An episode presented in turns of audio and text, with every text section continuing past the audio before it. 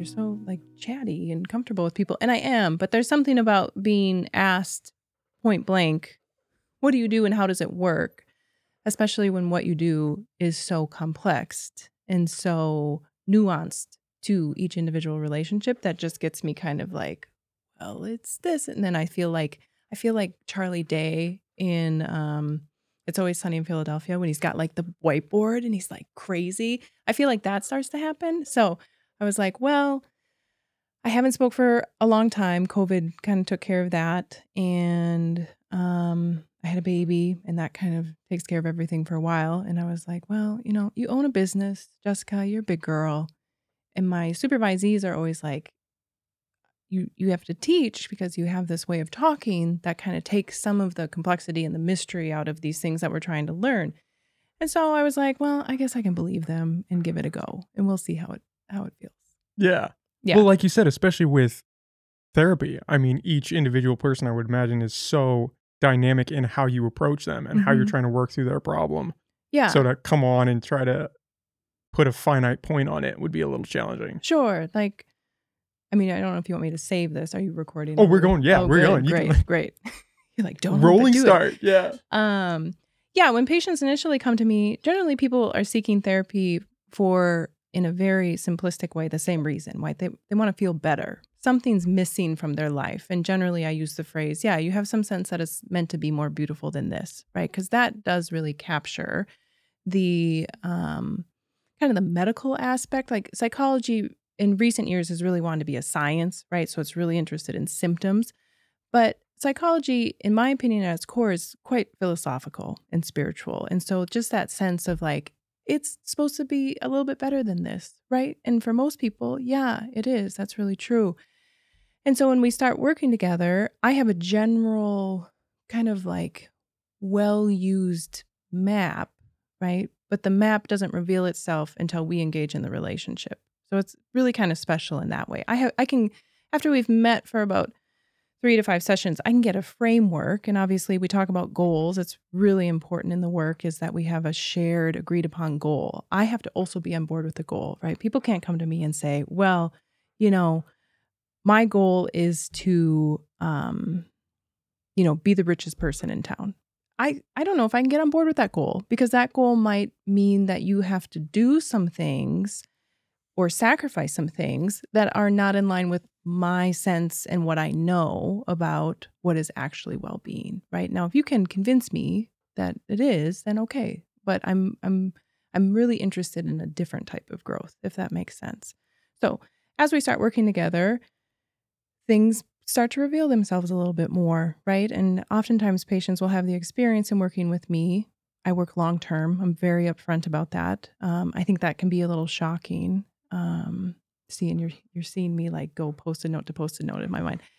Um, but generally, people around six months in, a year in, they start to say, "Gosh, I thought I knew what I was coming for when I started to see you, and now I'm not so sure. But I'm really interested in whatever is coming, right? So there is always kind of this engaging with the goal in a way that I think other therapeutic modalities don't necessarily do, if that makes sense. Does that occur a lot where someone's coming to you because things don't feel right and their goal of how to get to the place where it does feel right doesn't necessarily align with the direction you think that they should be taking? It doesn't happen very often. I would say it's actually pretty rare because a lot of people want similar, you know, just universal things. Um, but sometimes people will want something like they want to be famous or they want something that seems like it it it doesn't capture who they are. And as I get to know them more, it's like, okay, well, you're telling me this isn't like to be the richest person in town, for example. This is the most important thing to you okay, that means you're working an obscene amount of hours and you're really sacrificing the relationship with your family. Let's say you have children, a partner, etc. And your body is giving you all sorts of signals from where I sit that this is not working out, right? They migraines are something I'm always really on the lookout for in patients because that is one of the psyche's favorite ways, in my opinion, of saying something's not quite right, right? And so if I'm getting more and more information that says, gosh, this goal is actually to the detriment of all these other things that are necessary for a well-rounded integrated light life, then I need to confront that. And we need to talk about that. And if we can't come to an agreement, then we need to talk about how I might not be the right therapist for you. I'm also, um, it's very important to me. Honesty is very important to me in the therapeutic relationship, but I'm also very dedicated to, I'm not going to lead you on, right? I'm, I'm not the type of therapist that's going to make you feel good all the time. In fact, I'm actually probably going to make you feel bad quite often. Not because I want you to suffer and I'm a terrible sadist, but because most of us have a problem tolerating discomfort in a psychological or a feeling or affect sense. And that's something to be worked on. So it's not well, super common. Well, and I think that's one of the almost backlashes against therapy from a lot of people who don't necessarily go through it is they think, oh, you're just going to someone to mm-hmm. vent and they're just going to agree with you and say, yeah, mm-hmm. these problems are unique to you, you know, and you're really struggling and almost just give validation without trying to problem solve in the process. Absolutely. And I think people are afraid of that. And it's like, oh, well, then why go to therapy? You right. could just be fine. Just think that you're great. And then just that's all you're going to get from it. Absolutely. And I think that is one of the things, um, if we're going to talk about psychodynamic therapy specifically, psychodynamic therapy is one of those therapies that is old, right? And there's all sorts of new, fancier, shiny therapies that have come out since psychodynamic therapy. The oldest treatment in the book, Freudian, all of that. And people think, well, okay, psychodynamic therapy is talk therapy. Talk therapy is just somebody listening to you, maybe coddling you, or they're not responsive at all and they're just kind of withholding blank slate is the term we use and they just repeatedly ask you how you're feeling like how is that going to help me right and there's a lot of reasons for this misconception right? Or they think we're they think that psychodynamic therapists are really obsessed with sex and sexuality and we're really interested in it don't get me wrong like definitely something that we want to talk about.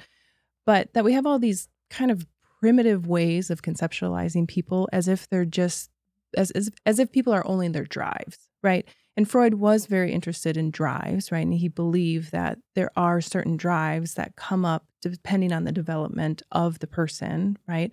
So I have an almost three year old, right? And what we're dealing with right now is potty training. This is a very important drive, a very important thing that she needs to master. And it's quite complex, right? So people generally have a very minimal understanding of psychodynamic theory. And in my experience, the people who are most antagonistic towards psychodynamic theory, theory don't know anything about it at all, actually. They have a really um, just negative preconceived notion of what it means. This is just a therapy where you're going to see somebody for years and years and years and nothing's going to change, right? And I can respect that fear, but it's just not true. How would you define psychodynamic therapy mm-hmm. since you were so close to it? Yeah. So that's a great question. Uh, psychodynamic therapy, in its origins, is developed by Freud, right? But since Freud, lots and lots and lots and lots of different psychologists have contributed to the theory and really made it into what it is today. Psychodynamic therapists love to disagree with one another. That's true. We love to debate. We're always interested in finding the truth. But the therapy in and of itself, I would say, is emotion focused we're really interested in emotions or what we call affect, right? The affective experience of an emotion, right? Because an emotion is something you experience in your body and it has thoughts connected to it, memories connected to it. It's a really complex process. So that's one of the key features. One of the other ones is the unconscious. We do love the unconscious. We believe it's a thing and we believe it's very important. This idea that each of us contains various levels of knowing within our psyche, right? There's what I know declaratively and explicitly, right? I know that um, this water bottle is blue because I know that that's color blue because I learned it and I can just declare that, right? But there's all sorts of other levels of consciousness, implicit, unknown, etc. In what sometimes we like to call the unthought known. And sometimes those things can get us into trouble because we might unconsciously feel some way or unconsciously be reenacting a pattern. And that could be causing us real problems. Because the other thing we're really interested in in psychodynamic work is relationships. We want to know all about your relationships, not just your relationship with your mom, but it's really important. And I'm not going to lie. We're also very interested in your relationships here and now, and specifically the relationship you develop with me, which is what we call the transference and the countertransference. So it's not that we just spend, I just spend the whole time with my patients talking about, tell me about your mother, tell me about your father, tell me about your, you know, your earliest experiences. That's important, yes. But it is also very likely that there's going to come a time where I'm going to say, you know, you've been late for the past five sessions. And I'm just wondering if you're feeling a little misunderstood by me because that's a passive aggressive behavior, unconscious, right? Nobody consciously says, I'm pissed at my therapist, so I'm going to show up late. And they might. And if they can do that, that's great. That's a better level of insight. We can talk about it. But generally, people don't know that. And so we have to talk about this in the here and now because what you're doing with me, you're probably doing with other people. And that probably happened a long time ago. And how do we put all those pieces together so that you can really know yourself, which is the ultimate goal, right? We really want to come to a deeper understanding of ourselves, greater comfort with our emotions, and um, feeling more mastery in our relationships. And with that greater understanding of yourself, that's when you can start to attack the rest of these problems. They're almost surface level problems that are stemming from the root cause of that. Yeah. Some people, it's amazing how little we can know ourselves, right? It's amazing how much we think we know that we actually don't know. Um, it's amazing how much we can lie to ourselves. Yes. And just pass that off as the truth. Right. Absolutely. Yeah, that is really true. Like when people are in a job or they've committed so much time to going to school, making all these sacrifices, spending all this money, and then they work in the job for five years and they have some little thought, I actually hate this. This is fucking dreadful. I can't imagine doing this for the rest of my life. And that thought is so overwhelming, right? Because of everything it's going to mean that they just bury it, right? But that feeling still exists in them. And this is when you have situations where people, not intentionally, not because they're terrible people, but where they start doing things at work that are not great for them or maybe the people they're serving and the job that they're doing. And they just feel totally oblivious or they start getting sick all the time, right? I don't understand. I have these these headaches that happen all the time or these stomach aches, things like that. And if we can dig around and get to it, then we can maybe get to a place of them acknowledging, I hate my job and I'm so devastated. And I also feel betrayed because society told me go to college, get a job, check these boxes. Yeah. You'll be happy. Right. So who am I supposed to be mad at? Right. You see how complex it gets. And the whole time we're kind of picking that apart, feeling that apart, really, and getting to know, okay, well, what do you want to do? Right What comes to mind. Some people just don't know how to dream anymore because that's also trained out of a lot of us. Like we don't know how to fantasize, we don't know how to have fun, we don't know how to play. And so we forget how to get in touch with, oh, this is what I want. This is what I like. This is what I could see myself doing. Right? Does that follow along with the idea of almost getting back to your inner child in some way? Yeah, in some ways, I don't we don't always necessarily call it the inner child. This is the other thing I need to say. There's a lot of concepts in um, psychology right now that feel new because they have new names. And in psychodynamic theory, we're like, no, we've been talking about that for a long time. But yeah, a, a connection with the you you used to be, right? And understanding that the you that was five existed throughout the continuum, right? What is that metaphysical psychology or something like that? Um, so yeah, we are interested in thinking about well, what did you need then if there is a particular moment of pain that you're not getting now? But in regards to learning how to play again, yeah, it, trying to remember, okay, what did you like? When do you remember feeling joy? Right? When did you remember feeling at ease? Things like that. Do you think a lot of the challenges that people or your clients that are coming forward today are struggling with stems from some sort of trauma that they've experienced or a lack of unmet needs somewhere along their path in life? Or is it just so varied? I think it's really varied. I think it'd be really easy to jump on the everybody has trauma train, right? And I'm, I'm by and no so many people do. and so many people do, right? And I'm by no means minimizing that, but I think that there is something nuanced that's lost when we just say, "Well, yeah, of course. I mean, everybody has trauma. Everybody has unmet needs." Yeah, that's really true, but I think we can get really specific, right? And I I'm always curious what each patient is going to teach me or show me about themselves, right? And if I go into it thinking, well, you know, it's just drama. Well, I've already cre- I've already put something in the space that I want them to fill for me, if that makes sense. Is it hard not to slip into that mindset of almost trying to fit a patient into a template that you've previously experienced? Yes, it's extremely hard. And it's extremely hard for a couple different reasons, but the one that sticks out the most to me and is the most true for me in my work is because I want to help people, right? I really want to have the answer. I really want to give people what they want. People want to feel better and I want to help them. And so, in that anxiety, that desperateness to help, you can foreclose on the map, right? You can say, okay, this person is telling me that they have this and this and this, these symptoms, right? Then I need I need to make the plan so that we can get there as quick as possible. Well, now we've we've created a whole different type of treatment, right? A treatment that's informed by my anxiety and my desire to help and not necessarily the patient's feedback, right? Do you think that's where the idea of especially in regards to talk therapy where you're just falling into this validation trap stems from is because you obviously care about Mm-hmm. the people that are coming to you and you want to help them and some therapists might get tripped up in that and lean on affirming instead of pressing and trying to get to the root Yeah, I think just like I said, every question you ask me is going to be like, here are like five different posts. Oh, that's great. Right. And I'm like, this one, this one, this one, this one.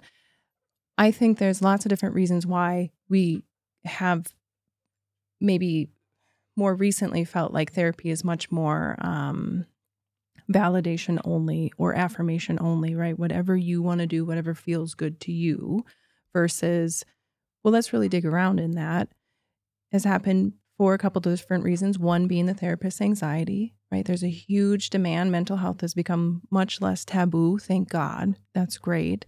But now people are busting down the doors of therapist's office and we're a little bit, we can be a little bit overwhelmed, especially when we're new, right? And you just want to be helpful. I think another reason is by nature, there is something, and there's research on this, and most senior therapists understand this. There is a certain personality that is attracted to therapy, and it tends to be the personality of someone who, in their family of origin, was a caretaker, was a placater, was the one keeping the peace, or wasn't able to have any sort of conflict with any authority, right? Most of us can't really imagine having active conflict with our parents and having that go well for us, right? So a lot of therapists just don't do conflict well because it's just kind of our temperament, right? We didn't necessarily get into therapy because we thought we'd be doing all this like conflict management, which is actually what it ends up being a lot of. We thought we were going to become therapists and heal everybody, heal our own wounds, heal our family, and everything was going to be great. But it doesn't turn out that way. So I think that's mm. part of the reason too. I also think that, like you were mentioning previously, a lot of people think that they want the truth. This is going to sound very like, I don't know what the word is, but a lot of people think that they want to know and they want to change. And then they're going to have to come face to face with the other 50% of them that does not want that at all, that is very happy staying right here, doing exactly what I've been doing. And how dare you push me or how dare you try to challenge me because you must just not understand me right? We've we can sometimes feel like if we are uncomfortable that something bad is happening to us. But sometimes we are uncomfortable because something new is happening to us and that distinction can sometimes get lost especially in the beginning right? And that's why in the beginning when i'm working with somebody i'm not confronting you. We want to build what we call rapport and rapport can take a really long time because we can't do work if you don't think I'm safe, right? And likewise, I can't do work if I don't think you're safe. If I don't think you can handle some of my therapeutic confrontation, right? Such as why you're late or why you interrupt me or how I've noticed that sometimes when I'm talking, you seem to not be paying attention, then the work is going to take a lot longer. If you're somebody who can take that kind of confrontation, well, we can get down to business right away, right? And start digging around in that. therapeutic confrontation is a great way to phrase that Right. I'm not interested in confronting people and being like, well, listen, right? We're not like wagging fingers at people being like, this, you know what, you're a piece of shit. Look at this thing you're doing. No, no, no, no, no. It's much more of like, you know, I've noticed this thing. This happened a couple times. Have you noticed this thing? Right. I'm going to invite you into the the conversation. Let's talk about this. Right. And then I say, well, no, no, I, I think that must just only be you. Okay, and I'll leave it alone for a while. But if it comes up again, then I have to talk about how maybe it might not just be with me, right? Or then the patient will say, patients will sometimes say something like, oh, well, I think that only happens in here. And then 10 minutes later, they go on to tell me about an interpersonal interaction where they did the same thing to this other person, right? And so I'm building a little bit of a picture and I, I want to help the patient to see it. Do you run into that wall frequently where they almost can't handle the truth? Because it seems like that's another aspect of therapy is you have this group of people who genuinely notices that there is a problem mm-hmm. and wants to get better. Mm-hmm but they feel that therapy is that step, that final step. Mm-hmm. That all I mm-hmm. have to do is just go to therapy and I'm going to get better. I don't have mm-hmm. to put in any work outside of that. I don't have to change any practices, work on my behaviors. I just have to go to therapy and it's going to fix everything. Right. I'm doing I'm the done. thing. I'm, yeah. Pa- I'm a passive participant. I'm doing the thing. I'm healed. Yes. So, what you're asking me is Does it happen frequently where people cannot appropriately engage in therapy? And the answer is yes. And but there's not it's not because people are bad right? It's because people have different differing levels of resources right? And when i say resources i mean social support financial resources housing resources. It is very difficult to come to weekly psychodynamic therapy dig around in all of your good and bad stuff and then go back to a home where you don't have support right it's very difficult to engage in work that's going to make you question everything about yourself and your relationships and have nobody outside of therapy to process it with, right? And then also sometimes people have created a way of being that was necessary for them and it works for them and it's just too risky, too scary to try a different way of being, right? Like I'm trying to think of examples. It's hard for me to come up with examples on the spot, but you know, this can sometimes come up with individuals who are using substances to soothe themselves. I, I, I work a lot with substance abuse, and often sometimes patients there will there will be an interaction in the therapy where I I have to say, you know, we've been working for a long time, but we seem really stuck here, and the patient ultimately acknowledges, yeah, I'm not I'm not ready. I'm not ready to give this up, and that's okay right? What I'm more interested in is a patient being able to say, I'm not ready to give this up and I know why, right? Instead of, and like really knows why without externalizing blame and all this other stuff. Instead of, oh, well, you know, I, th- I think you're just not the right therapist for me. Or, yeah, it's just been too stressful for me lately, right? If a patient can say to me, yeah, you know, I don't think I'm ready because I've been coping with this substance for 10, 15 years and as you've explained to me, I'm never going to be able to get the same feeling because it's a fabricated sense of well being that substances generally give us, right? We can't really recreate that in our relationships. And that's just so scary to me. And when I get, when I approach that place of thinking about being without this substance, which has become kind of like a relationship, it's like a, almost like an interpersonal object in their life, I'm just mortified. I'm terrified and I'm just not ready okay, that's okay. But we need to maybe talk about a different type of therapy then that's not with me, right? Or maybe how we can change the therapy. So, those are just some examples of ways that people maybe aren't ready. Psychodynamic therapy is not for everybody.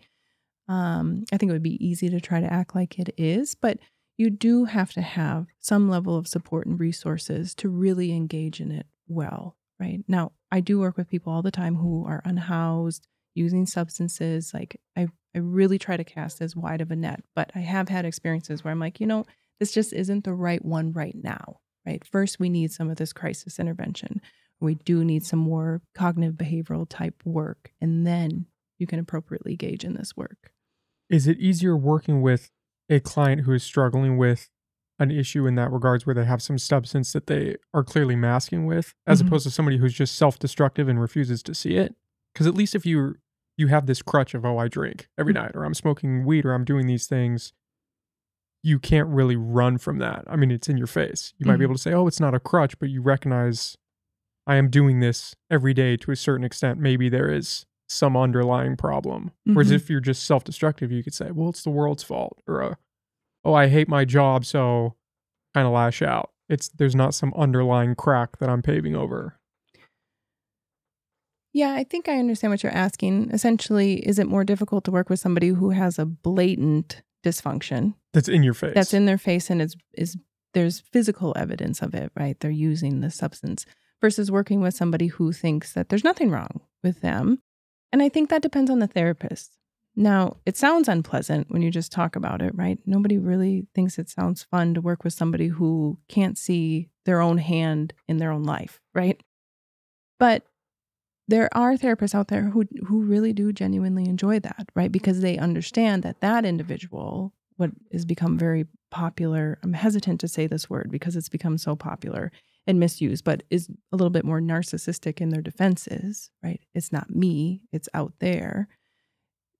And therapist working with that type of individual understands that that person feels really terrible about themselves and they can access empathy for that person. That's the other thing that's necessary for a working therapeutic relationship. You have to like your patient.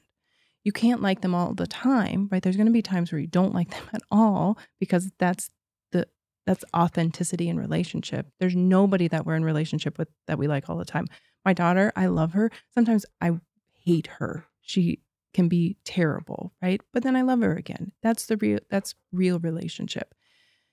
So but to work well with somebody who is that defended, you have to have that ability to know, okay, this is really prickly and they respond in this really prickly way. That doesn't feel very pleasant, but I can always I, I've got one finger on this part of them that I know doesn't feel very great. And I think I can hang in there with them. and that's the challenge is hanging in there, right? Yeah. Otherwise, you get burnt out and then no progress is made. Yeah, there in there's some more recent papers, readings, articles on this, but just about how important it is for therapists to feel some fulfillment in their work, right? There's no such thing as a benevolent therapist, as far as I'm concerned. Um, we're not all altruistic beings. Um, we need to get some satisfaction from what we're doing. And unfortunately, or I think fortunately, we need that from our patients, right? we have to be aware of that, right? If I'm going through a season where it seems like everybody on my caseload is really struggling, I know that I need to be reaching out to my other therapist friends, right? To be like, so because otherwise, I can start to push patients in ways that they're not ready to be pushed for because I want to feel better, right? It's coming back to that thing and be, how important it is to really know what's going on for me, right? Yeah. You almost need to be self aware in that way because Yeah. you don't have somebody that's checking in on you in the same way that you are on your patients. No, but you should. And this is kind of my other rant. Um, and anybody who's listening, who's engaging with a therapist, ask your therapist if they're in their own therapy or if they have been in their own therapy. And if they haven't, it's not that it's a deal breaker, but it's really so important because as I'm kind of describing, so much of what goes on in me is part of the relationship. And if what's going on in me is a mess or I'm unaware of it, it's going to show up in the relationship, right? So if there is a situation where I'm working with a patient and they're really frustrating me, I'm starting to what we call have negative transference with them. I just don't like them very much right now. But I'm not really aware of that. And I'm not really talking about that in my own therapy or with my friends. I can start to act that out in all sorts of ways, right? Withholding empathy, not really listening to them when they're talking, canceling session unnecessarily, all sorts of things. It can really sneak in. The patient experiences that, whether it's conscious or unconscious, they're impacted by that in some way. So I think it's just so important for therapists to be in their own therapy and to be in to have experience going through the same waters that you're inviting your your patient to go into number 1 and number 2 to keep your own stuff in in your awareness so that you don't do any unnecessary harm Are most therapists doing that? Do they have their own therapist? my experience is pretty mixed on that. I think it's changed. I think it's changed um, but you know when i was in what i don't know for sure. I've met many a therapist who are not and have not ever been. And then i've met therapists that are and they're just like yeah i'm going to be in therapy as long as i see patients right? I happen to be one of those therapists. I feel like i'm always still learning i'm still a living human being freud had believed that there was the possibility to be completely analyzed, right? And you kind of arrive at this place of full analysis and there's no more work to be done. And then he went on to discover that no, that's not actually true and it can't happen. So, why would I not want to be in my own therapy to care for myself, but also by proxy care for my patients in that way? Um, I went to a graduate school. This is very rare. Um, that's why I say probably not. Um, but I went to a graduate school that required your own therapy, a lot of it. and initially, when I started the program, I was super pissed because graduate school is expensive and super time consuming, crazy amount of work. And then they want me to also go to therapy and I have to pay for that. And I was livid about it. All a defense against my own vulnerability because here I am 11 years later and I'm still in therapy and I don't have any intention of stopping. But that's because of what I do for work. Now, some people might hear that and think, oh my gosh, well, what a crock, right? You're just going to work with people forever. And that sounds like a really good financial plan, right? Patients come in with you and they never leave. That's just how it is for me, right? And my own story and what I do for work and my interest in continuously getting to know myself. That's how I feel right now. So it's not like that for everybody. Is it like that for your patients in some sense? Do you think that this is almost a lifelong path for them in terms of therapy, or is there like a stopping point where, okay, you're good enough, we can take a break and see, maybe reassess again in six months? Yeah, it, there there are those points for patients, and sometimes it's because there's a life event, right? Or sometimes one of my favorite termination situations. I didn't come up with the word termination. I don't know which psychologist did, but it really is dreadful. But one of my favorite is when a patient's like, you know, I think I want to try out what I've learned. Right? They kind of want to go go it without you. And as long as I'm not feeling like there's maybe some passive aggressive unconscious thing going on, I really like to honor that and say, absolutely, go try it out. I'm here. And I always do make an effort to make space for previous patients so we can continue. And then they do. And sometimes they come back and sometimes they don't. And that's really great. Now, I do have patients who have experienced um, significant trauma in the form of relationships, generally starting in early childhood and being pervasive throughout. And they express generally that they would like to be in therapy forever because it just feels so it's so empowering for them. There is so much for them to re experience in an adaptive, healthy way. And it is so comforting for them to know that they have some place to go when their earliest experiences were of having nobody, right? And so those are just really different situations. Yeah, I would imagine for them specifically the idea of of having that safe space. I know mm-hmm. that word's kind of blown out a lot too. Mm-hmm. But that place where they can go when it is this open environment would be extremely beneficial for them. Yeah, absolutely. We really are hoping that patients internalize us, not because we're narcissistic, but that can happen. But we want patients to internalize us as a protective, supportive, available object in their lives, right? And so I'm always happy when I hear patients say things like, I had to do this hard thing and I thought of you, right? Especially when patients are setting boundaries and they're like, man, my mom wanted me to do this. And then I heard your voice and I think, hell yeah, that's great. Use my voice while you need it. And we're going to work on building up yours. And then you won't need it anymore, right? Because I'm not trying to keep patients dependent on me. I am trying to create a relationship that's transformative. And sometimes those two things can be confused.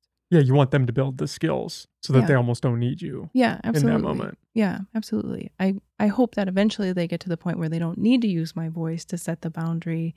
They can do it on their own and they can also affirm the shit out of themselves, right? And maybe just briefly think about me and think like, gosh, I'm glad I can do this, right? Not the, oh, I really need her to do this. The building boundaries is something that is weird in the sense that it is very prevalent in people talking about it today. I feel like the idea of, oh, yeah, set boundaries. Everybody talks about that. I don't know if they actually use it in practice. It seems like there's there are these weird relationship dynamics that still permeate through that. Yeah. Where you just get run through And then it's oh well, I set boundaries, but did you enforce the boundaries? Did you Right. actually was it a hard line for you or where you just let them go? Did, but like, did you did you try? Yeah. Or did you just talk about the boundary? Or you just like the idea of saying, ah, I had Yeah. boundaries. I yeah, you just like these threw boundary dust at it. Yeah. And nothing happened. Yeah. And I, I think that kind of likens back to what you were saying about how sometimes people can unconsciously engage in therapy where they say, Well, I'm going to therapy. See, I'm doing everything I can do. Right. And this shows up in the therapy room occasionally where I have to have conversations with people, therapeutic confrontation, where I say, yeah, you know, we've been talking about this particular thing that you're struggling with for a really long time, right? We've been talking about setting boundaries with your mom or quitting this job that you have identified for months that you really hate. And we just don't seem to get anywhere. And I'm wondering if you know what that's about. And, and then we might talk about it. But sometimes I do just have to say, well, it seems like you might be coming in here blowing off steam, releasing that pressure, the discomfort, right? And then you can go along your merry way and you can still tolerate the job. I wonder what would happen if we didn't release that pressure, if you would have to do something, right? And boundaries are kind of like that too. We can talk to our friends about how we're going to set boundaries, right? And then we really feel like we're doing something. And in the por- in the beginning, that's super important, right? It's really important to have support, especially when you're having to set boundaries with somebody who has been really scary to you or reminds you of somebody who has been really scary and dangerous to you. But ev- but then eventually you're going to wear that stage out, right? Where you're just like talking to your friends all the time about setting boundaries and they are getting a little wore out like, well, when are you going to when are you going to like as far as I can see nothing has changed, right? And then what needs to happen is a bunch of mini steps, right? So if somebody is thinking about, I really want to set a boundary with this person, and they cognitively know, okay, I need to do it. This is why I need to do it. This is how I'm going to do it. All of that sounds great. But in the moment, something takes over in their physical body, right? They lose their mind and they're all unconscious, right?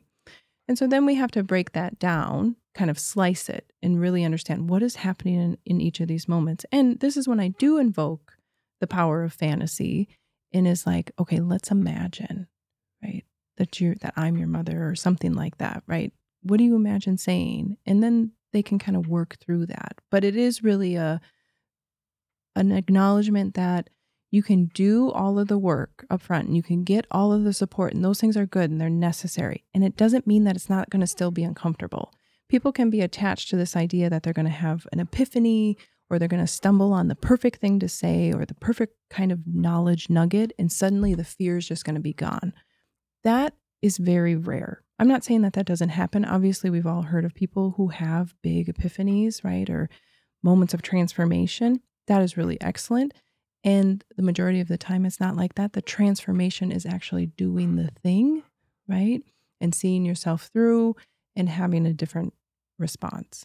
It's an alluring idea though. Yeah. That is just going to fall in your lap. Life is going to give you one and then Absolutely. everything will fall into place after that. Absolutely. Sounds great.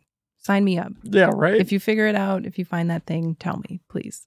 is is there a difference in people's willingness to face a problem if it's a relationship versus if it's related to work so if i hate my job and i'm struggling with it am I more willing to actually make a change in that regard as opposed to if it's a relationship dynamic like me and my mom are going at it I think it really depends because work is a relationship.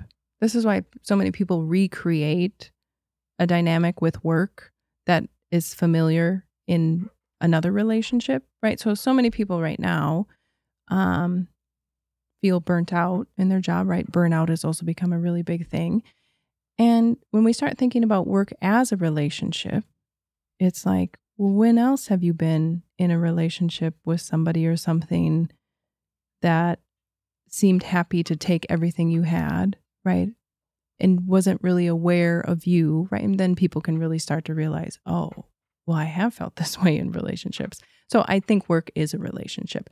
I don't think one is easier or more difficult for the person. It depends on that person, right? Some people are really comfortable uh, setting boundaries or navigating a certain type of person, but then another type of person or situation is really um, activating for them or what people like to say triggering Well, I guess in theory it's all relative, right? Because you still have to put in work to get out of Mhm. the situation, Mhm. regardless of if it's a relationship or if it's a physical work environment that you're in. Yeah. You're still going to have to enact a course of action to get through that. Right. And it's going to involve discomfort. It's going to not feel good. Just because something doesn't feel good doesn't mean that it's not worth doing. But people don't like doing things that don't feel good. That's the hard part. Right. Right. We don't. And it's, and that is something that most of us share, right? We don't want to do things that feel good. Absolutely.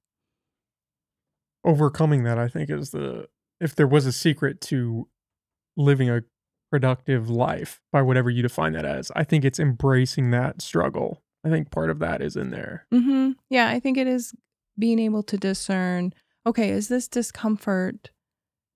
And this is a big part of working psychodynamically. Is this feeling, right?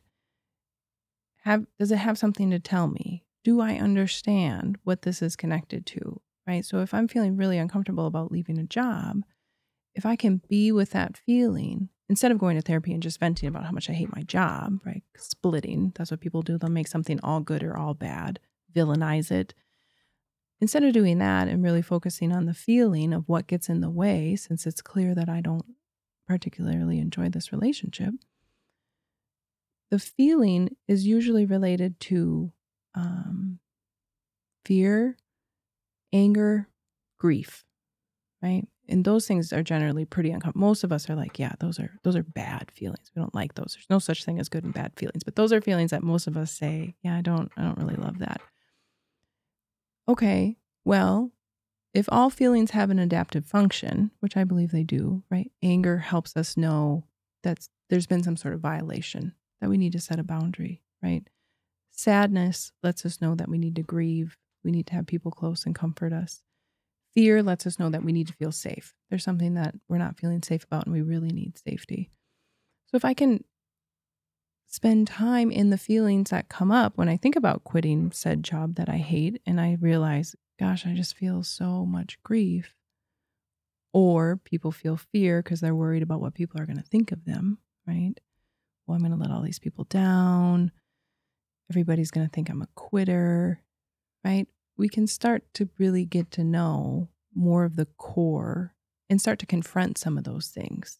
Yeah. Is it true that everybody's going to think that you're a quitter? Is it true that you're going to think you're a quitter? When really what you're doing is more difficult. Like quitting is more difficult than staying for you. And you know that. And how do we figure out how to make that enough for you? And it, sometimes it's a challenge just deciphering the emotion past face value and figuring out, okay, like for me, my my challenge is always when it comes to difficult things. It's Mhm. am I doing this for the sake of it being difficult, or is it difficult and I need to progress through that because what's on the other side is something that I'm working toward? Mm-hmm. And I feel like it's easy personally to slip into the trap of just doing hard things for the sake of doing hard things, Sure. not necessarily in the pursuit of some greater goal past that. Sure. Some of us can be prone to masochistic behavior where we want to be the best at suffering. And we think that if the thing is hard, that gives us a real ego boost. That's like, the I- validation. yeah, it's just it being this- hard. Yeah, this thing is hard. Not everybody can do this hard thing. And I feel really good about myself. Now, there are some things in that that are not bad, right? I think that sometimes about, I'm seeing that you ran a marathon. I have zero interest in that. Oh, never. I was actually that. thinking about that as I was bringing that up. I, I would never do that because I abhor running. I hate it. There's nothing about it that I particularly enjoy. Now, if I decided I needed to run a marathon because I wanted to prove to myself that I could do it, I really have to examine that, right? What is this really about? It's because now we're getting into a like, are we suffering for the sake of suffering? Like, what is the real reason?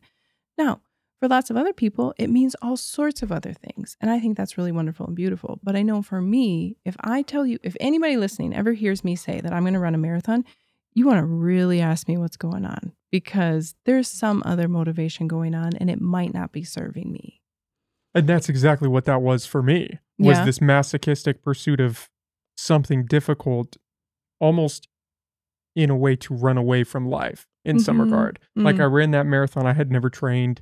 I think before that I had run 6 miles was my max. Wow. And I did that because life was difficult at that point in time. So I just woke up one day and didn't want to deal with life. So I just Mhm. started running Forrest Gump style and didn't stop. And then eventually I realized, oh, this is just going to be a marathon because in enduring this pain, I can't think about anything else. I Mhm. physically can't because my Mhm. body is so worn out, even at mile eight. And so I'm just going to keep going because the second I stop, I have to go back and I have to face life and Right. deal with whatever caused me to go down this path in the first place. Right. This discomfort is distracting. It's distracting. It's probably a defense. And it's seductive in that nature. Yes. Because it's all consuming, especially something like that where there is physical pain associated Yes. with it. And that pain is so overpowering, you don't get to think about Right. what you did or what you're going to do. You're just present in that moment. Yeah. At some point, your body is saying, What the hell are you doing? Yeah, well, you're trying to kill me. What are we doing Like, here? Can't we just go home and sit down and eat some food? Like, why? There's no predators. Why are we running? Right. That I think is that is a challenge working through that idea and trying to Mm-hmm. figure out okay is this again is this something that i'm working through or running towards in a negative connotation Mm-hmm. Mm-hmm. Yeah, that is it's I mean, that is the crux of some of the things that we explore in psychodynamic therapy. Is this thing, right? Is this defense that maybe that all very likely in the beginning started out as a good thing to help you, right? Most individuals who um there's a classic defense of projection, right? Being confused about what is happening in you as coming in from someone outside, right? Most of us started having defenses like that at a very young age because we were trying to mind read, because we weren't getting information that we needed from the people in our lives to help us feel clear about what was happening, right? Because a lot of people, a lot of children don't get to know what's going on in their parents' mind because they don't share it with them, right? Another one is introjection. That's another defense where we take on, we, we unconsciously decide that what is happening outside is actually coming from in us, right?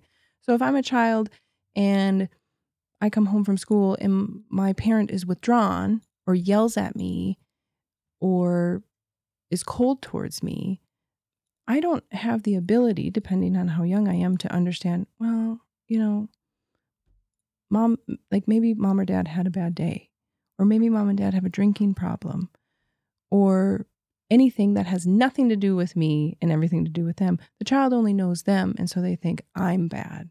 Mom's upset with me. Dad's upset with me. I must have done something. Because that feeling of being the one who has caused the situation feels better than the out of control feeling of other people are predictable and it might have nothing to do with me. Right. So, in the spirit of defenses, they they're not these terrible monstrous things and we're not trying to rip defenses from people that's something i do caution um, some of my supervisees about like you can you can be really gun-ho about like man this patient has all these defenses and i'm to get them no no no no no. Because those de- those defenses are holding the patient up right? They are necessary for them to exist in their life. We want to replace those with other things that are going to work more adaptively for them right? So remembering that some of these things, like the desire to um, self punish, right, or suffer unnecessarily, is coming from something that at one point was adaptive. It's not just because you're born that way. Is that one aspect of psychodynamic psychodynamic therapy that is a focus is just the relation to the childhood experiences? Sure. Not so much where we are presently, but what has happened in the past that has gotten us to this point. Oh, absolutely. Yeah, we're always trying to make connection between um, your current relationships, your relationship with yourself, your relationship with your therapist, and your relationship with your past, right? So it's patients will inevitably experience me as somebody in their past, right? And I want to be ready for that and help them make that connection because that's not true. I am not that person. They're projecting onto me this other that isn't even in the room but exists within them. That's an interesting idea in terms of an authority authority figure or Mhm. just someone that maybe they can relate to and they're projecting that onto you so that they can build a rapport. It's widely unconscious, right? So it depends on the patient. It's not until I reveal it to the patient, right? So, like, oh, I'm trying to think of an example. So, a patient might come in, I know, a patient is going through a particular particularly diff- difficult time. And it really is. They're having to navigate a bunch of challenges. And, you know, it'd be really easy to be dismissive and just say, like, well, this is life, right? These are things that happen in life and you have to deal with them. And the patient becomes kind of in our relationship very childlike, is just circling around despite my efforts to go a little bit deeper. They just keep saying, I don't know what to do. I don't know what to do. Please tell me what to do. Please tell me what to do. And if I know enough about the patient's history, I can make some sort of reflection, possible interpretation about it seems like you're experiencing me as somebody who can solve your problems for you. Right? And they might say, Well, yeah, don't you have the answers? You're the therapist. And I'm like, Yes, I am your therapist, but I am not the person who solves your problems. Right? I but I'm curious why you're experiencing me in that way. And if you've experienced other people in that way, right? And then a patient can sometimes say, "Yeah, you know, when I did have problems, I I did just go to mom, dad, aunt, uncle, whoever, and they would just take care of it." Right? So I I really don't know what to do. Okay, now we're on to something, okay? Because if I just jump in and solve your problems for you, well, that's not really working out for you in the long run, is it? Right? Now, that's not to say that I'm withholding. And if there is some sort of suggestion that I think might be helpful, I will offer that, but not until I've figured out what's going on, right? Just like when patients come in and they say, well, or they want to ask, right? When patients want to know things about me, this is the self disclosure thing I was talking about, because I don't share a lot about myself. Not because I want to be mysterious, though it's a good look, but that's not what I'm going for. Eventually, patients are going to say, Well, what did you do all weekend? Right? Now, I could just answer that, just say, well, I went to the river and I got sunburnt and I chased my daughter around, whatever. I want to know why are you asking that question and why now? Not because they're doing anything wrong, but what's going on? And usually patients are asking that question because they're feeling a little uncomfortable with how unbalanced the relationship is. Suddenly I know a lot about them and they know nothing about me. And it's weird in that way, right? And now we can talk about that and then they don't have to ask me what I did every weekend, right? Because they realize, oh, this is coming from a place of feeling a little like I'm really vulnerable. Yeah, it turns out you are. I know a lot about you and you don't know anything about me. What is that like, right? To use a therapist phrase, or how does that feel, right? Well, it's a little vulnerable, but I guess it's okay because I think I trust you. Excellent. Awesome. You're always welcome to ask me questions. I might not always answer, but you can ask me anything. But patients learn pretty quick. They ask me questions. I'm going to be like, happy to answer the question, but you got to tell me why, right? Does that, I mean, I guess it's almost a power dynamic in some way, right? Because you are hearing essentially everything about them mm-hmm. or all the mm-hmm. things that are most important to them in some way. And there's almost this thin veil between you and them where it, it only permeates yes. in that direction. Yes. And I think that is the other thing to circle back that contributes to why sometimes therapists can fall into the place of validation only, warm, friendly therapist only space is because they are uncomfortable with the reality that there is a power dynamic. You are the authority. You are the therapist. You are not equals, right? A lot of us there a lot of us who are therapists we're also very social justice oriented that's something that's really important to us and so this idea of authority and power can be something that we just don't really like right but it's not a bad thing. It's it's necessary for the relationship. I think it's very important to explain when appropriate that i'm not your friend right? And sometimes patients will do that where they're like well maybe we could get coffee sometime. That's that's a really nice thought and i'm glad you like me enough to do that. And let's talk about how this relationship is not like a friendship and what sort of anxieties are coming up there. Because if I'm your friend, I'm not your therapist and I can't help you, right? If I'm solving your problems for you, like your mother, I'm just colluding with you. I'm not helping you, right? I might circle back to the goals and say, well, I think I remember you saying that one of the things you were interested in was feeling more like an adult, right? Is this in line with those goals, right? Patients will eventually get ticked off that I'm listening so well, right? They're like, well, I did say that, I guess, but this is a different situation. And then we can have a chuckle about it. Does that relationship structure ever backfire? Or would it be more beneficial to have a more reciprocal relationship with a patient? Or it's better because you can maintain that dynamic of, no, we're here to address your problems. And Mhm. we're not here to be best friends. Mhm. We're here to work through what's bothering you. Yeah, there. I think it it can, and I hope I'm addressing your question. So stop me if I'm not. But the you can be too rigid, right? So, and this is something that people have complained about psychodynamic therapy in the past, right? The, this blank slate, sitting on the chase lounge beside you, not even looking at you, unfeeling other, right? That's not going to work. Okay. You do have to be a real person. So, when therapists are learning how to do therapy, they've got to figure out for them what is right for me, right? Now, being a real person means maybe when a patient says, How was your weekend? I say, It was good. Got some sun, right? And I don't immediately just go, Well, why are you asking me that, right? That's kind of crazy. just kind of being a crazy person now. It might also mean that if I do have to take more time off than I normally would because there's some sort of family emergency going on in my life, I share that. Not the gory details, right? But I just say there is something going on in my life that's causing me to be not as consistent as I normally am. And I wanted you to know, right? And then we can talk about that. So, yes, I do think that being too rigid, too withholding, too going too hard for that blank slate look is not good for the relationship. But on the other end, being too self disclosing, too colluding, well, now we're not doing therapy anymore. We're doing something else. We're just two friends hanging out. Yeah, we're just two friends hanging out. And I'm probably unconsciously colluding with all the things you're trying to change. And this approach, is it more unique to psychodynamic therapy or just therapy in general? This idea of that one way relationship in some regard?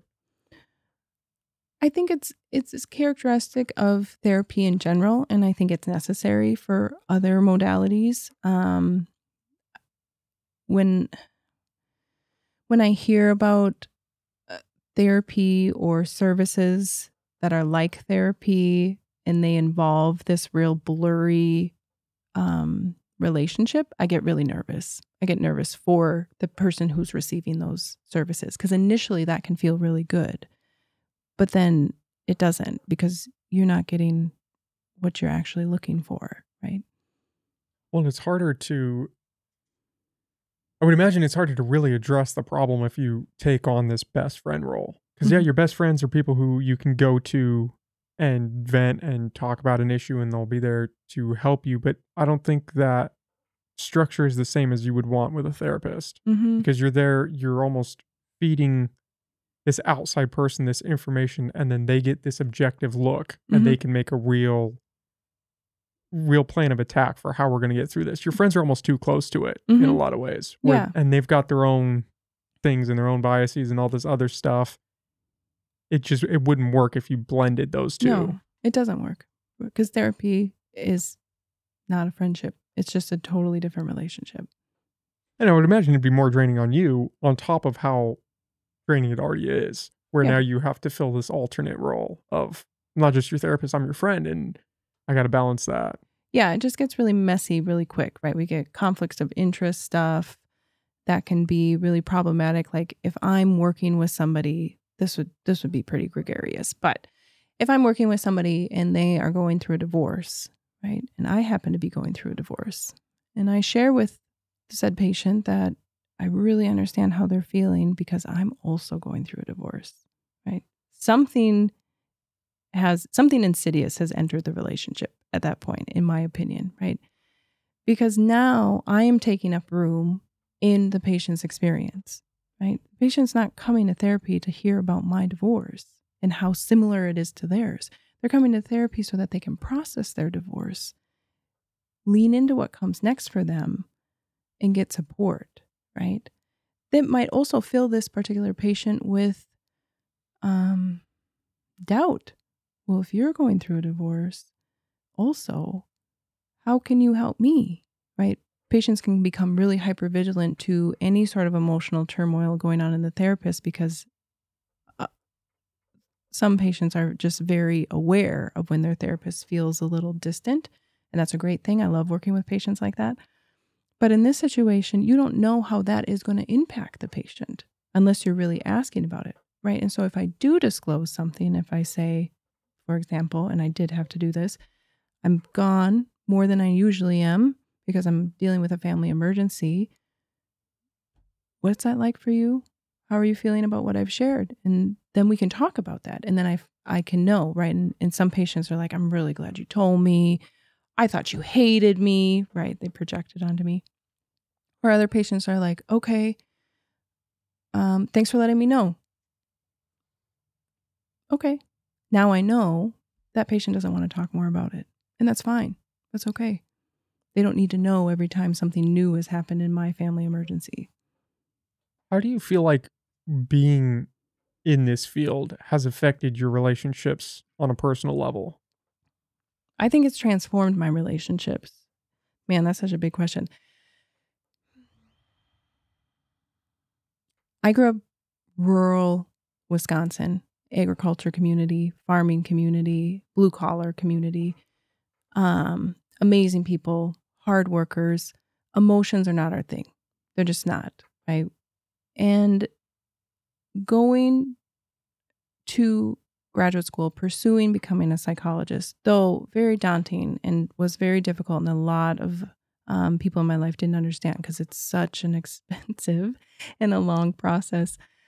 Um, but it has just changed who I am in such a beautiful way. And that seems especially true to me now that I'm a parent, right? And I'm getting this opportunity to watch some of the theory unfold in my my own life right all children of psychologists are subject to this right they're like our own little case studies not that we run experiments on them but you know it can be really great to be like oh yeah this is attachment oh yeah my daughter's upset with me because i was gone. And it's important for me to not try to get her to calm down right away. She needs to be upset and then she's then we're going to reconnect and sure enough that's what and th- those moments can feel really good. So I just think I I know, I don't think I know that the journey to becoming a psychologist and my continued journey to to learn more and more about psychodynamic therapy just makes me a better person, a better friend, a better partner, a better parent, a better employer, better in every single way. My relationships now are incredible and I just can't imagine I can't imagine having not made this choice even though there were numerous times where I cursed the gods for making me want to be a psychologist. I'm I'm very happy that I made that choice. Did you know from a young age that this was what you wanted to do? Yeah, because I am one of those therapists that was a therapist in their family of origin and also with my peer group. Um, I'm the oldest, I'm the only girl it was a, a good role for me. There were things that happened in my family that kind of resulted in that role too. It's not because my parents were trying to take advantage of me. Um, but I wanted to help people from a, a young age and I wanted to know more about myself. And I wanted, I didn't know this at the time, but I really wanted to get out of Wisconsin from a town of 200. And it seemed like this was the way. And I never I never questioned it until I got into graduate school. And then I had to do like the really hard, invasive, you know, in graduate school, they like take you apart and put you back together. It's just so painful. But that was the only time I questioned it. And then when I graduated, it did take me a little bit to come back to psychodynamic theory because it has fallen out of popularity because of insurance companies and this desire for quick change, efficacy, all of those things. And so I did practice um, in a different way. I tried a bunch of different modalities. I hated them. I'm bad at them because I don't, I'm not, I worked in a restaurant for 10 years and like as a server and a bartender, and I could never sell what I didn't like. I couldn't do it. Didn't matter what the incentive was. I have like a special and it'd be like some fish, and the manager would be like, whoever sells the most special gets a hundred dollars. Didn't matter. If I didn't like it, I couldn't sell it. And that was the same for me after I graduated and I started practicing on my own. And it was like, I tried these things and I was like, this doesn't work for me. I can't sell it. So, psychodynamic therapy has worked for me. That doesn't mean that it's going to work for everybody. It doesn't mean that it's for everybody, but I do feel strongly that it has something for everyone. Do you think that that modality has kind of fallen out of uh, out of favor just because it's been around so long that that almost works against it and people want to jump on that new thing and find a new approach? I think it's fallen out of favor because people want change now, right? People want Understandably. Yeah, we and most of us we know that, right? As human beings, we want discomfort to be minimal. We want to optimize pleasure. We want things to be quick and easy, right? And we do have to grieve. And there does come a time when I'm working with patients where they're really kind of coming into, oh, this is going to take a while, isn't it? Yeah, it is. And that's not fair. You know, a lot of times, especially because I do work with a lot of trauma, it's not fair that you have to come and see me every week to access the joy in your life right and we do have to grieve that right so i think people they they want to feel better quickly as they should the other thing that has happened is psychology really, really, really wants to be a hard science, wants it real bad. And it's just not, in my opinion. Others would disagree with this because to do research, you have to be able to manipulate the variables. And ethically, we can't do that, right? So we can't take children away from their parents and like put them in all these terrible situations. We can't shock people anymore way back before we had ethics, they did stuff like that. We got some good research out of it, but it's not ethical. So it's very hard to research it. The phenomenolo- the phenomenology of what happens in therapeutic in the therapeutic relationship is also extremely difficult to, to research because you have to make it objectifiable. And you can't do that, right? It's really hard to put to words some of these things. Now, there's general things, and there is research that has been done, especially re- recently. Jonathan Jonathan um, Shedler, he published an article really highlighting the efficacy for psychodynamic therapy, which is great. People forget it's also an evidence based practice, just like cognitive behavioral therapy and all the other ones that are pretty popular. But the other thing that happened was um, insurance companies. Insurance companies are the main payers for medical care in this country, and mental health is considered mental health, behavioral health is considered medical, right? And so most therapists are dependent on insurance, and patients are dependent on insurance to pay for their sessions. And insurance is not interested in paying for a treatment that's going to last years and years and years, right? Insurance wants the treatment to be quick, they want it to work, and they want it to be over, right? And so insurance has really gotten its fingers, its claws, in my opinion, into therapy where you have to have huge treatment plans, right? If you're taking insurance, you have to have these big treatment plans that justify the treatment and why you're doing what you're doing at every step of the way. I am not saying that I'm against treatment plans. I do treatment planning with my patients, but to the the point, the level that they want, it just takes all the joy out of the work. So, I think that's another big reason. Everybody knows that insurance companies and big pharma fund a lot of research right? And so they like to fund the research that works for them. And that's the research you hear about. And if you dig around, you can find that there's a lot of other research out there.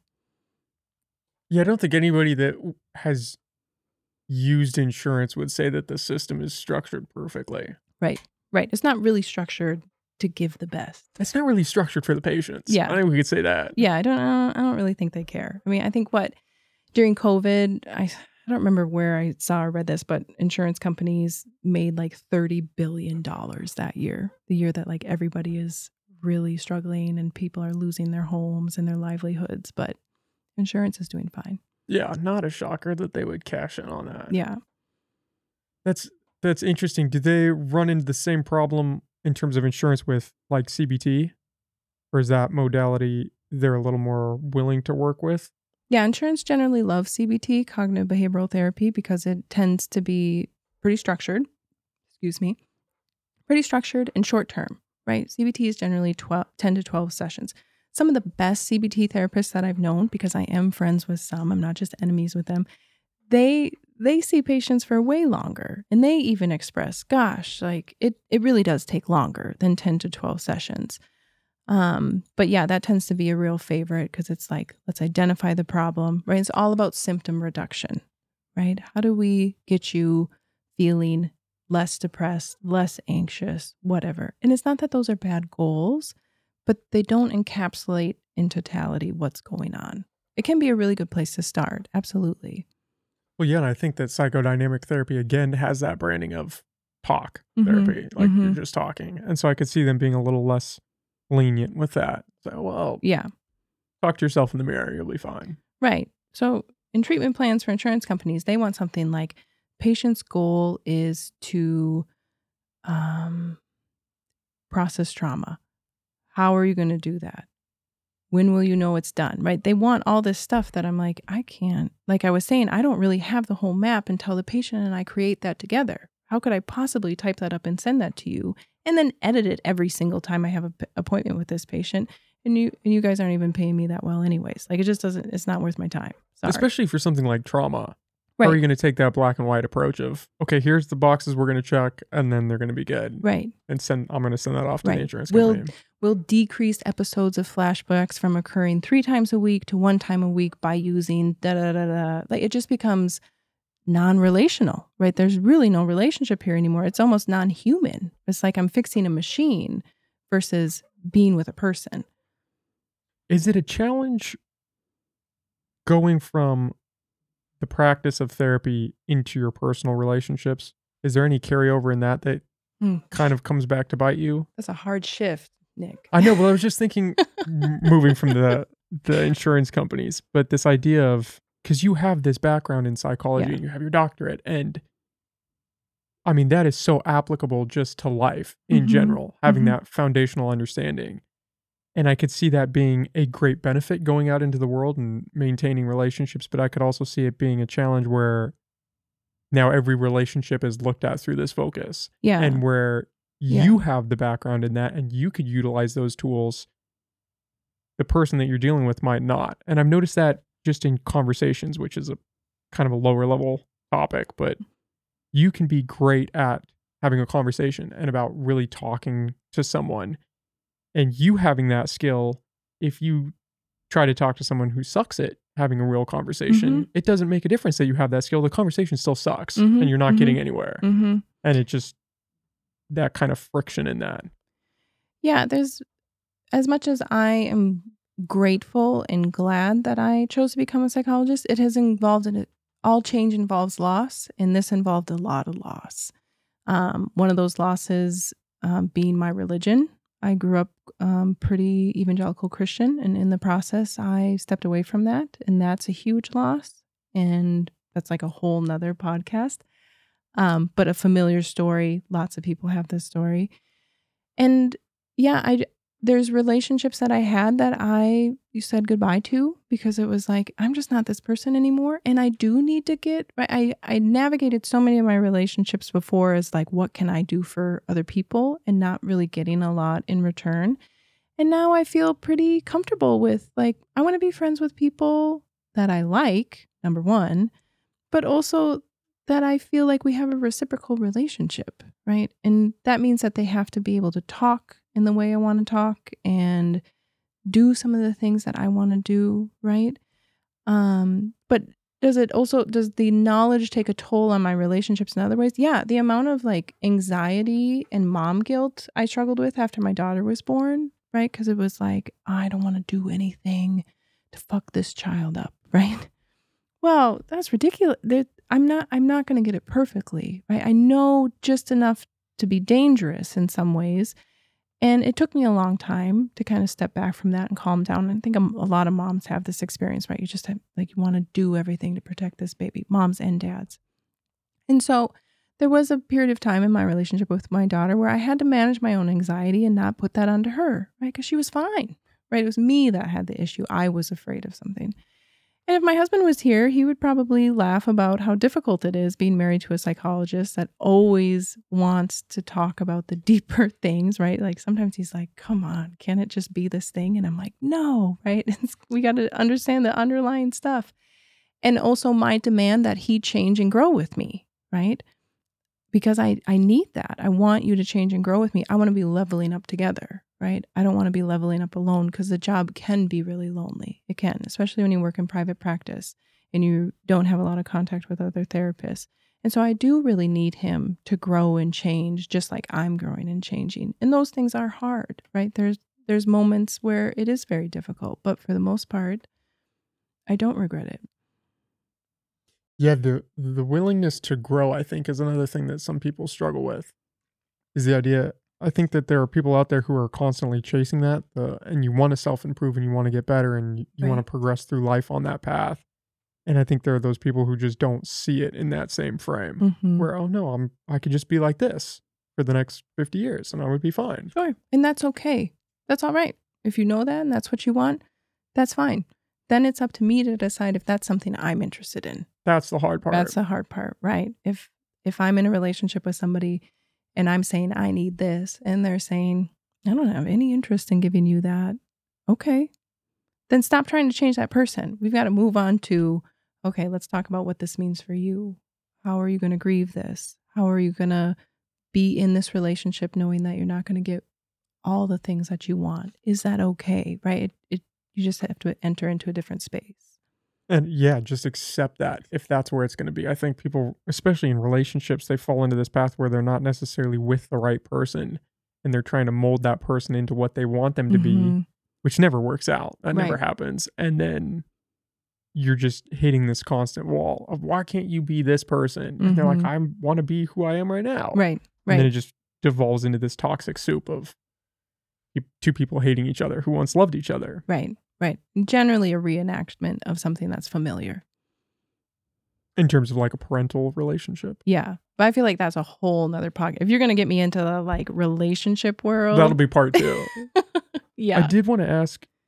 uh, We don't have to go into specifics, but in terms of touching on the religion aspect, Mm. was that just out of pursuing higher education and just becoming more aware of the world? That's a big question. It's a big question that I'm trying to decide if I'm ready to answer. Yeah, you no pressure. That could be part two as well. Yeah, I think. Yeah, I think I I think I would rather that be part two because it it would take I'd have to A shift gears, yeah, to really think about and remember what it was like for me, and to to decide if I feel comfortable talking about it. I it just caught me off guard because I would I've kind of fallen into that same place too. And I one of the things that I've talked about a few times on this podcast in relation to that is I was brought up Catholic Mhm. from birth and went through the whole process and now as an adult, especially someone who went through college and was kind of more trained to question things, Yeah, uh troubling aspect in my life is figuring out how I feel about the religion versus what was just ingrained in me Right. as a kid. And I feel Right. like that's a wall that I constantly hit is I can't separate that. I can't figure out because when you're a kid, you're so susceptible to information, especially if it's coming from your parents, right. from these people who you perceive as Authorities, authority figures. experts. Yeah, you're going to the church and these they're telling you these things. And Yeah. if you do these things, you're bad. And if you do these things, you're good. Right. And then heaven and hell, that is just so huge to try to implement into a child's life Right. and structure in that way. So there can be this sense of like, is it even possible for me to completely not believe? Yeah. Can I Or how do you figure out what you Yeah. really believe? right? And I think there is. I'm. I don't have this completely formulated in my mind, but I think there are stages when it comes to leaving religion and then reapproaching, right?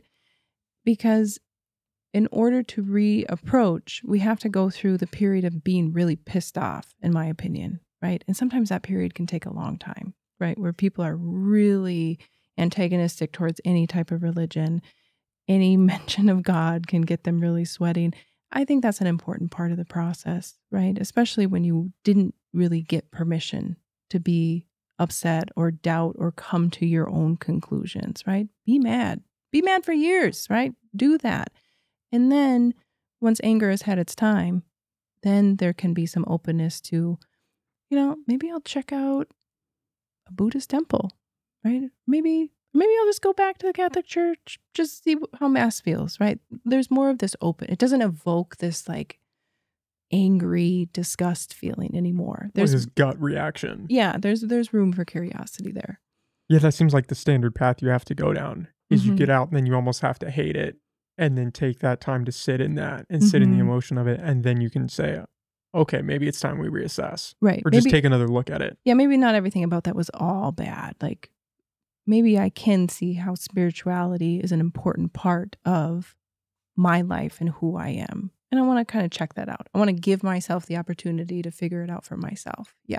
But trying to do that before you've done all the mourning and grieving and weeping and gnashing of teeth, not going to work out.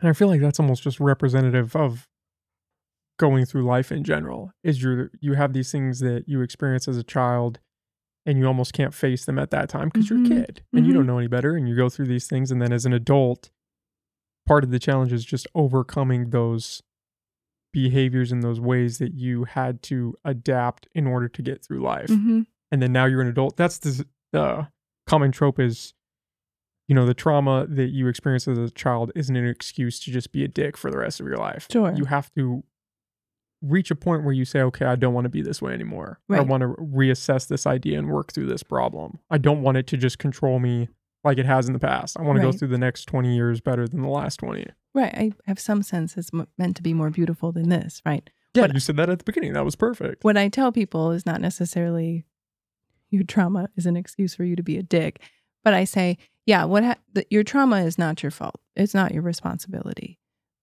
The impact it's had on you is because no one can deal with that but you, right? And you can choose or not choose, right? You can to deal with it or not.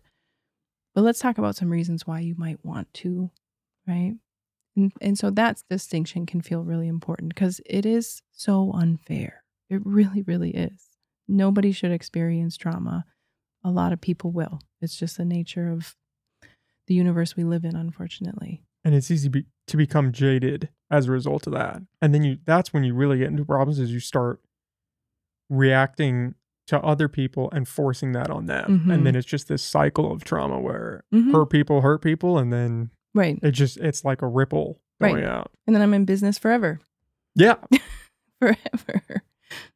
do you think that the that if you were to extrapolate out th- the i guess state of mind of our society in some way do you think that we are progressing in a good direction not i mean if you were to take the lens of therapy do you think that we're moving we're progressing in a good direction where people are i don't want to say getting healed but getting better more so than they're getting worse Mm-hmm. I mean, you had me on the show to talk about psychodynamic theory, and then you want to getting all like, existential what is the meaning of life? I mean, it's. I don't know that I can answer that question well. I I can say that I am happy to see the stigma around mental health really start to decline. Right. I think people from my generation and younger, we are into emotions and we're going to talk about it, whether you want to or not. And I, I think that's a really great thing. Now, with every big movement, you know, with an increase of awareness and knowledge, the pendulum is going to swing all the way to the extreme. Right. And I think that's where we do see some of these things that are much more like catchphrase therapy or Instagram therapy. And it's kind of missing the real um, difficulty of the work. Right. And I, th- I think that that's just normal. As a society, do I think we're progressing towards good versus evil? I I don't know. I don't think that I can answer that. Yeah, that's kind of a that's almost like if you were just betting. It's like how do you place a bet on that? Because you're obviously biased. You want to say society's going in a good direction. We're going to be okay. Sure. I don't want to be like a a a terrible skeptic that's Yeah. like, no, it's all going to shit. the world's right? going to blow up. yeah, but I also don't want to be the person that's like, no, it's getting so much better. Age of Aquarius, like what? uh, no, Yeah. I don't want to do that either. the next enlightenment. Yeah, I don't want to do that either. I think we're I think we're changing as a society and I don't know that you can say with certainty whether that's good or bad. Especially being in it. Yes. Like we're hindsight's 2020 and Right. we just haven't separated ourselves from it enough to really understand the direction of it. Yeah, I think and that is bringing it back to psychodynamic therapy. That's something we do too of like okay, so this situation just happened and it was unpleasant. Let's see if we can figure out what happened now, right? And and that's a really important part of life. And I think that'll be a, por- an important part for society too. All these things that are really big right now. Okay, how are we going to feel about them in 10, 20, 30, 40 years when we look back on this? And so, new growth psychology. Yeah. Is that your practice? That's my practice. This is yeah. your practice. Okay. Yep. How did that start? Is that just a byproduct of you coming out here? You're like, yeah, I want to, I, I recognize the need in the community. I'm going to start this thing. No, I never thought I would be in private practice, honestly. I was very intimidated by that. Nobody in my family ever owned a business. And I just, I had always just worked for somebody else. And I think a lot of people have that experience. Um, and I ended up out here because I worked for Open Door. So I worked as a psychologist for them and enjoyed that. But I, Open Door has a short term model, and that ended up being a not great fit for me. It took me a while to figure that out. And I kind of languished in that for a while, trying to figure that out and feeling really afraid of what of leaving, right? You're gonna leave a job, it's got decent benefits, good organization, good people to work with, right? But why do I feel like I can't get out of bed in the morning, right? There's something going on here. So in my own therapy, figuring out, okay, I'm experiencing a soul death. I need to figure something out. I might not know what it looks like, but I'm pretty sure that I'm not interested in working for an organization anymore just because of the impact insurance has on the way you can work. I wanted to work in the way that I was trained to work. And then at that time, I was getting back into reading a lot about psychodynamic therapy. And I was like, that, that's what I want. Right. And so I tried it. And it turns out I'm pretty good at it. Um, turns out that I learned a lot from being a server and a bartender about how to run a business, right? How to make money work and how to do more of the like um you know the interacting with people things like that. I also enjoy um some aspects of the marketing. I made my own website. I made my own business cards things like that. And so it's been fun to also do some different to play so to speak right? For so long it was like i do therapy. This is what i do. I went to school. I spent so much money to do this right? And i, I did forget to play. So i've enjoyed the play of it. Um, and then i have hired two therapists. Um, I have an LMFT that works in the practice, and then I recently took on a postdoctoral graduate. So that's a person who's almost a psychologist but is working towards licensure. And I really enjoy supervising. I really enjoy having the opportunity to help new therapists come into their own as a therapist and I learn a lot that way. I think that's one of the greatest ways to, to learn is by being a teacher. And so that's where I'm at. I'd really like to expand and grow. I want to serve the community. I'm passionate about Humboldt. I really love the people here. Growing up rural, my rural roots are very happy in this area. And I want to grow in a way that's sustainable. So I'm not hiring a bunch of therapists right out of the gate. I need to make sure that my therapists feel like they can do their job well and that they are being taken care of so that they can turn around and do great work. I don't ever want a patient who is seeing me or a therapist in my practice to worry that their therapist isn't okay, right? I don't want that to be a thing. So that's kind of where I'm at. That's exciting. Yeah, it has been. Do you make any distinction with like an LMFT or what is the other uh, licensed clinical social worker? Yeah, LCSW, where is, there's a LPC, licensed oh. professional counselor. Yeah. Is there any distinction in I guess, fit for therapy more broadly? Or they all have their role to play? Mm-hmm. They all have their old, they all have different potential because they all have different levels of training.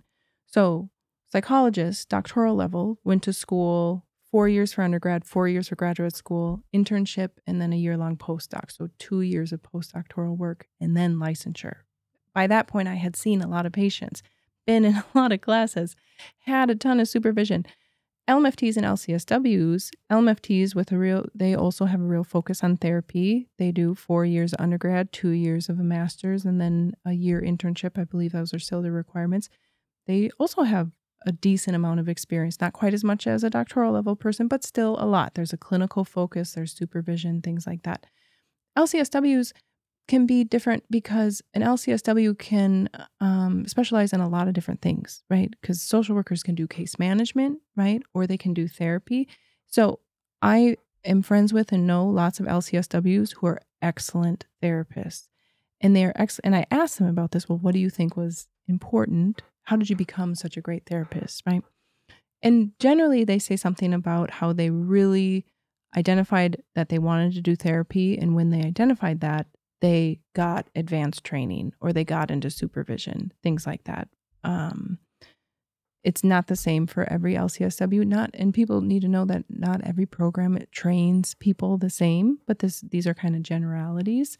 Um, so they they each have different potential. Psychologists re- generally receive a lot of training in assessment, so assessment for uh, neurobiological disorders, ADHD, autism, things like that.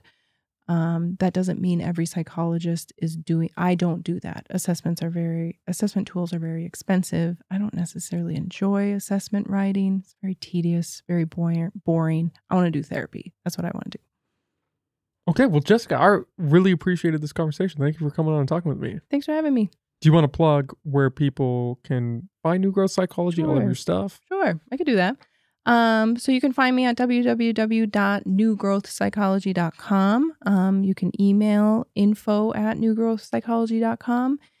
And you can call at 707 677 8200. My name is Jess. Okay, well, this was great. We'll do it again. Okay. Thanks.